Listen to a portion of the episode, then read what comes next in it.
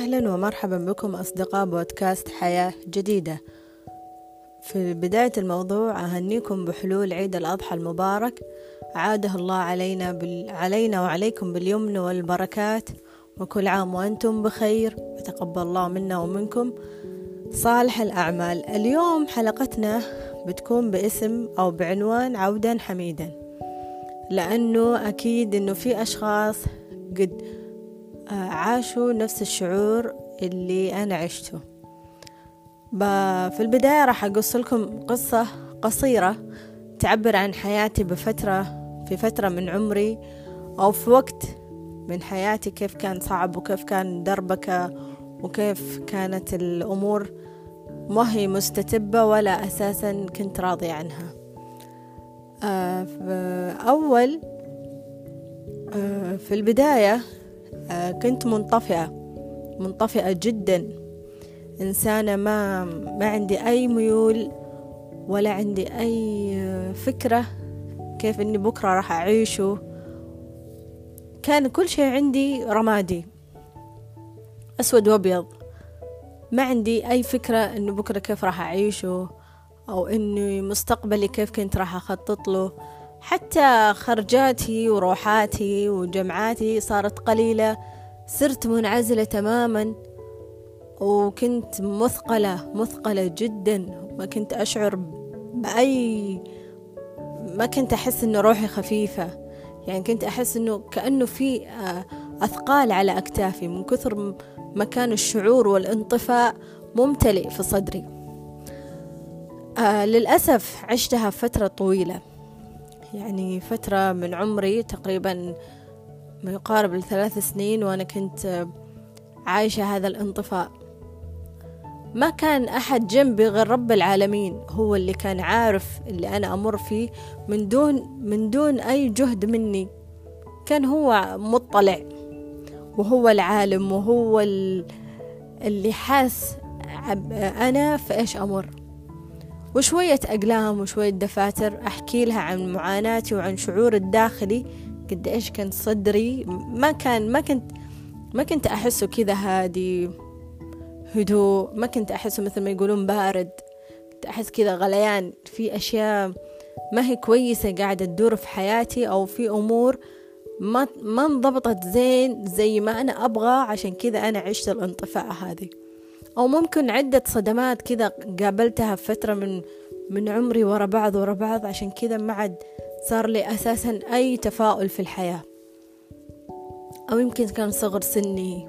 ماني عارفة يعني وش أو ماني فاهمة وين النقطة الأساسية اللي مسببت لي هذا الانطفاء. يا دوب من تخرجت من الجامعة كان يومي بدائي وروتيني جدا.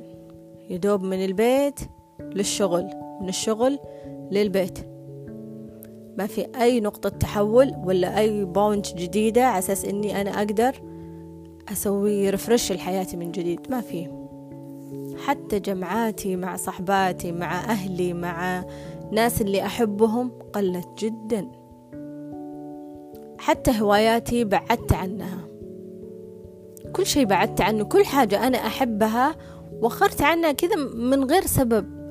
يعني لين الحين أنا قاعدة أسأل نفسي أنا ليش مريت بهذيك الفترة؟ في أسباب كثير أنا اكتشفتها من من من بحسب ما أني جلست مع نفسي جلسة عتاب قوية قوية جدا كانت جلسة عتاب ومصارحة. أبغى أعرف إيش الأسباب اللي خلتني أوصل لهذا السبب. ولما كانت جلسة قوية وجلسة عتاب ومصارحة وجلسة قسوة على النفس يعني بس من باب إني انتشل نفسي من الاكتئاب أو من الانطفاء اللي أنا كنت عايشة فيه. أبغى أتشافى من هذا الألم اللي اللي كان جواتي. كان لما مثلا أروح شغلي مثل ما يقولون أحط ماسك على وجهي يعني ألبس قناع مزيف يعني مشاعر الداخلية غير الخارجية وأبدأ أمثل على الناس أني أنا إنسانة كويسة. عندي طاقة إيجابية على أني هذا كله أنا ما كنت أحس فيه. اللهم كنت أخليه ظاهريا عشان الناس تبطل أو إنها ما تقول يا نفسية. كانت هذه الكلمة تنقال لي كثير كثير تنقال لي. وللأسف من أقرب الناس ومن زميلات الدوام كان كنت أسمعها أو أشوفها في نظرات عيونهم وتعابير وجوههم. بس كنت أعذر أعذرهم أقول يمكن آه لأنهم هم مو عارفين اللي أنا أمر فيه عشان كذا هم الناس ما لهم إلا الظاهر دائما وأبدا يعني. حاولت أني أشتغل على نفسي وأطلع نفسي من هذا الانطفاء العظيم اللي أنا كنت فيه. من بعد ما جلست مع نفسي جلسة مصارحة وجلسة عتاب وطبعا كان السلاحين الأولى والأخيرة أولا الدعاء لرب العالمين ثانيا الورقة والقلم نجوني من ال... من الألم النفسي اللي أنا كنت عايشة فيه. لها فضل كبير يعني بعد رب العالمين. أول قرار قررته إني لو أجمع مبلغ مالي أيا كان وأطلع لي سيارة وأتعلم سواقة. ثاني قرار قررته أني أدخل أي معهد يعلمني كورس مختلف أنا ما درسته في مرحلة الجامعية. ثاني قرار أشتغل على جوانب النفسية وعلى شخصيتي وعلى جوانب السلبية والإيجابية وعلى شخصيتي وأحاول آه، أعدل من نفسي. ثالث رابع حاجة والأهم إني أرجع المواهب اللي أنا كنت أحبها وكنت أمارسها بكل شغف. فلما قررت هذه القرارات وبدأت إني يعني بدأت إني أطبقها في حياتي من هنا بدأت نقطة التحول. بدأت نقطة التحول لحياتي بشكل إيجابي. بدأت جمعت المبلغ وطلعت لي سيارة وصرت فخورة بنفسي إني أنا صار عندي إني أمتلك شيء شخصي وملك لي باسمي بعد. يعني صرت واو فخورة لما أو... لما أروح مشوار فيها ولا لما أوقف قدامها واو. أحس يعني حاجة عظيمة بالنسبة لي وحاجة كبيرة. يعني ما استهنت بإنجازات اللي أنا سويتها.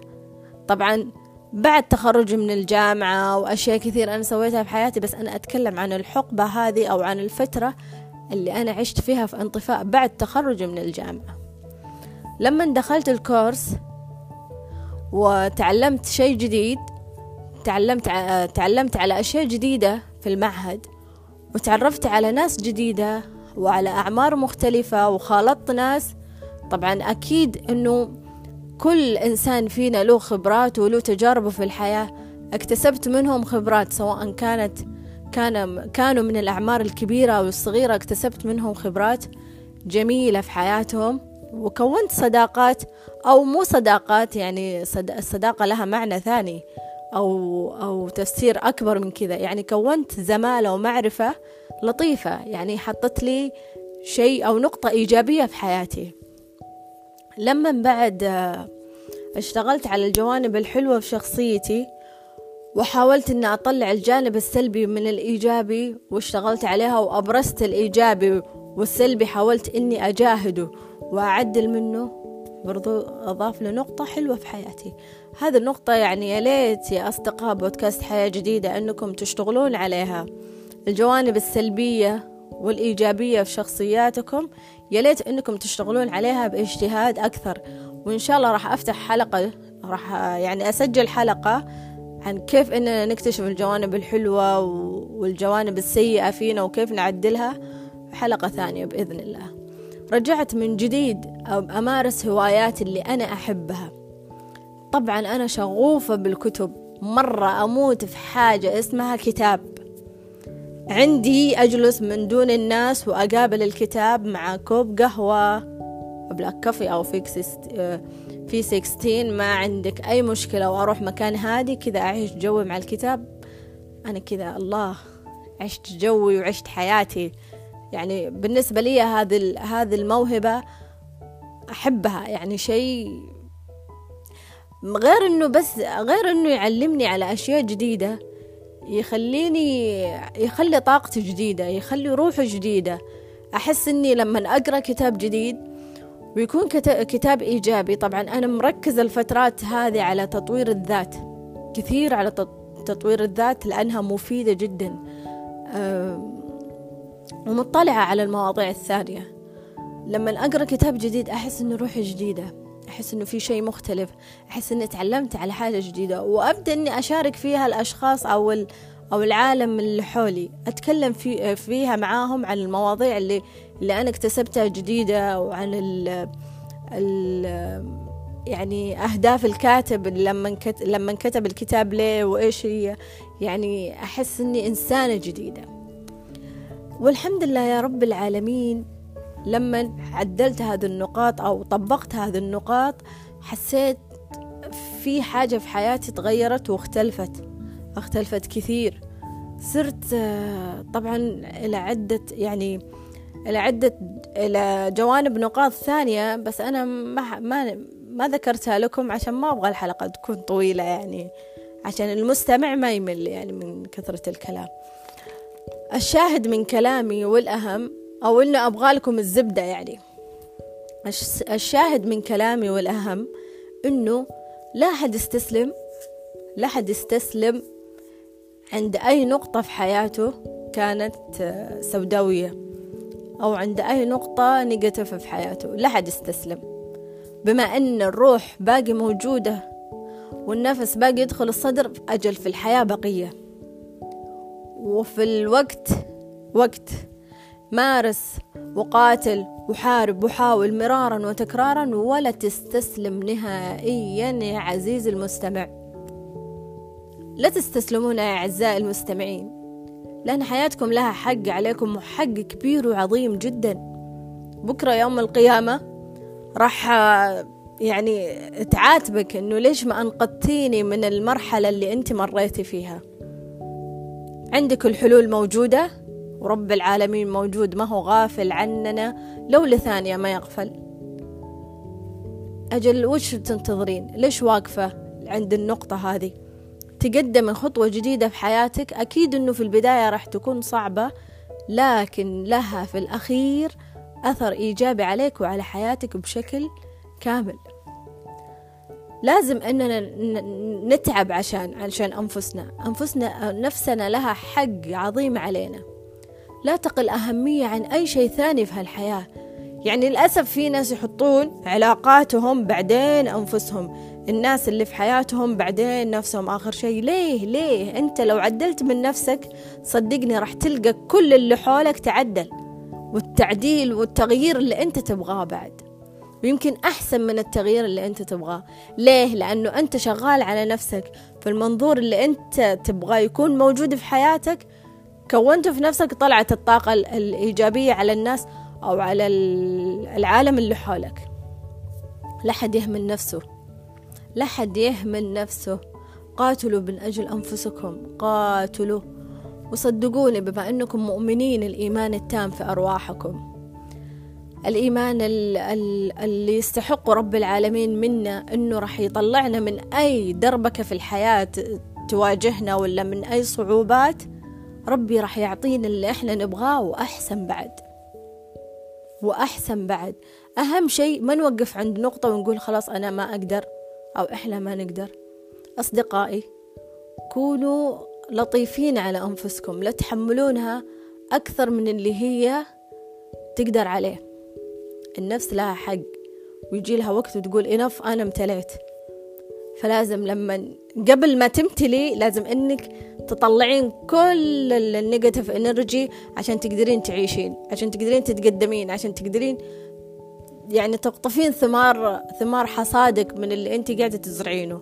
لازم وعشان تزرعين لازم تكون طاقتك إيجابية. لازم. دام الحياة مستمرة والروح لا زالت موجودة كل شيء قابل للتغيير وبشكل أفضل بإذن الله.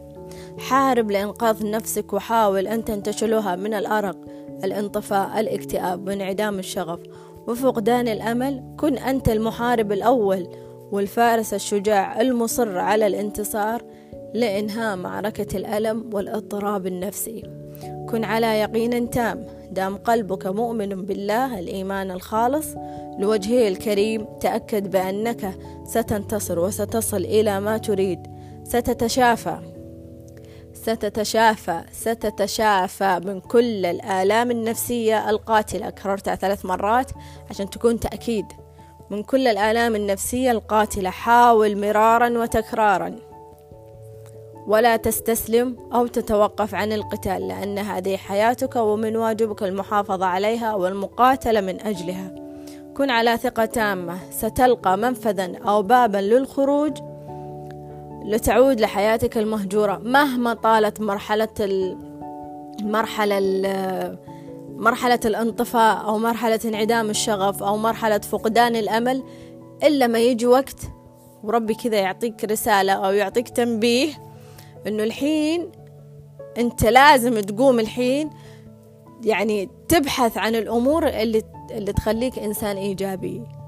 وتطلع من هذا المكان المظلم اللي أنت يعني حبست نفسك فيه. كلها هي سبحان الله الأفكار والمعتقدات تكون في العقل. بس بس إذا إحنا أعطيناها مجال أكبر أو أكثر من اللازم يعني أنا حسيت بهذا الشعور. والله حسيت إنه حتى عيوني كأن عليها ربطة سوداء ما أشوف شيء على إني أشوف يعني العالم.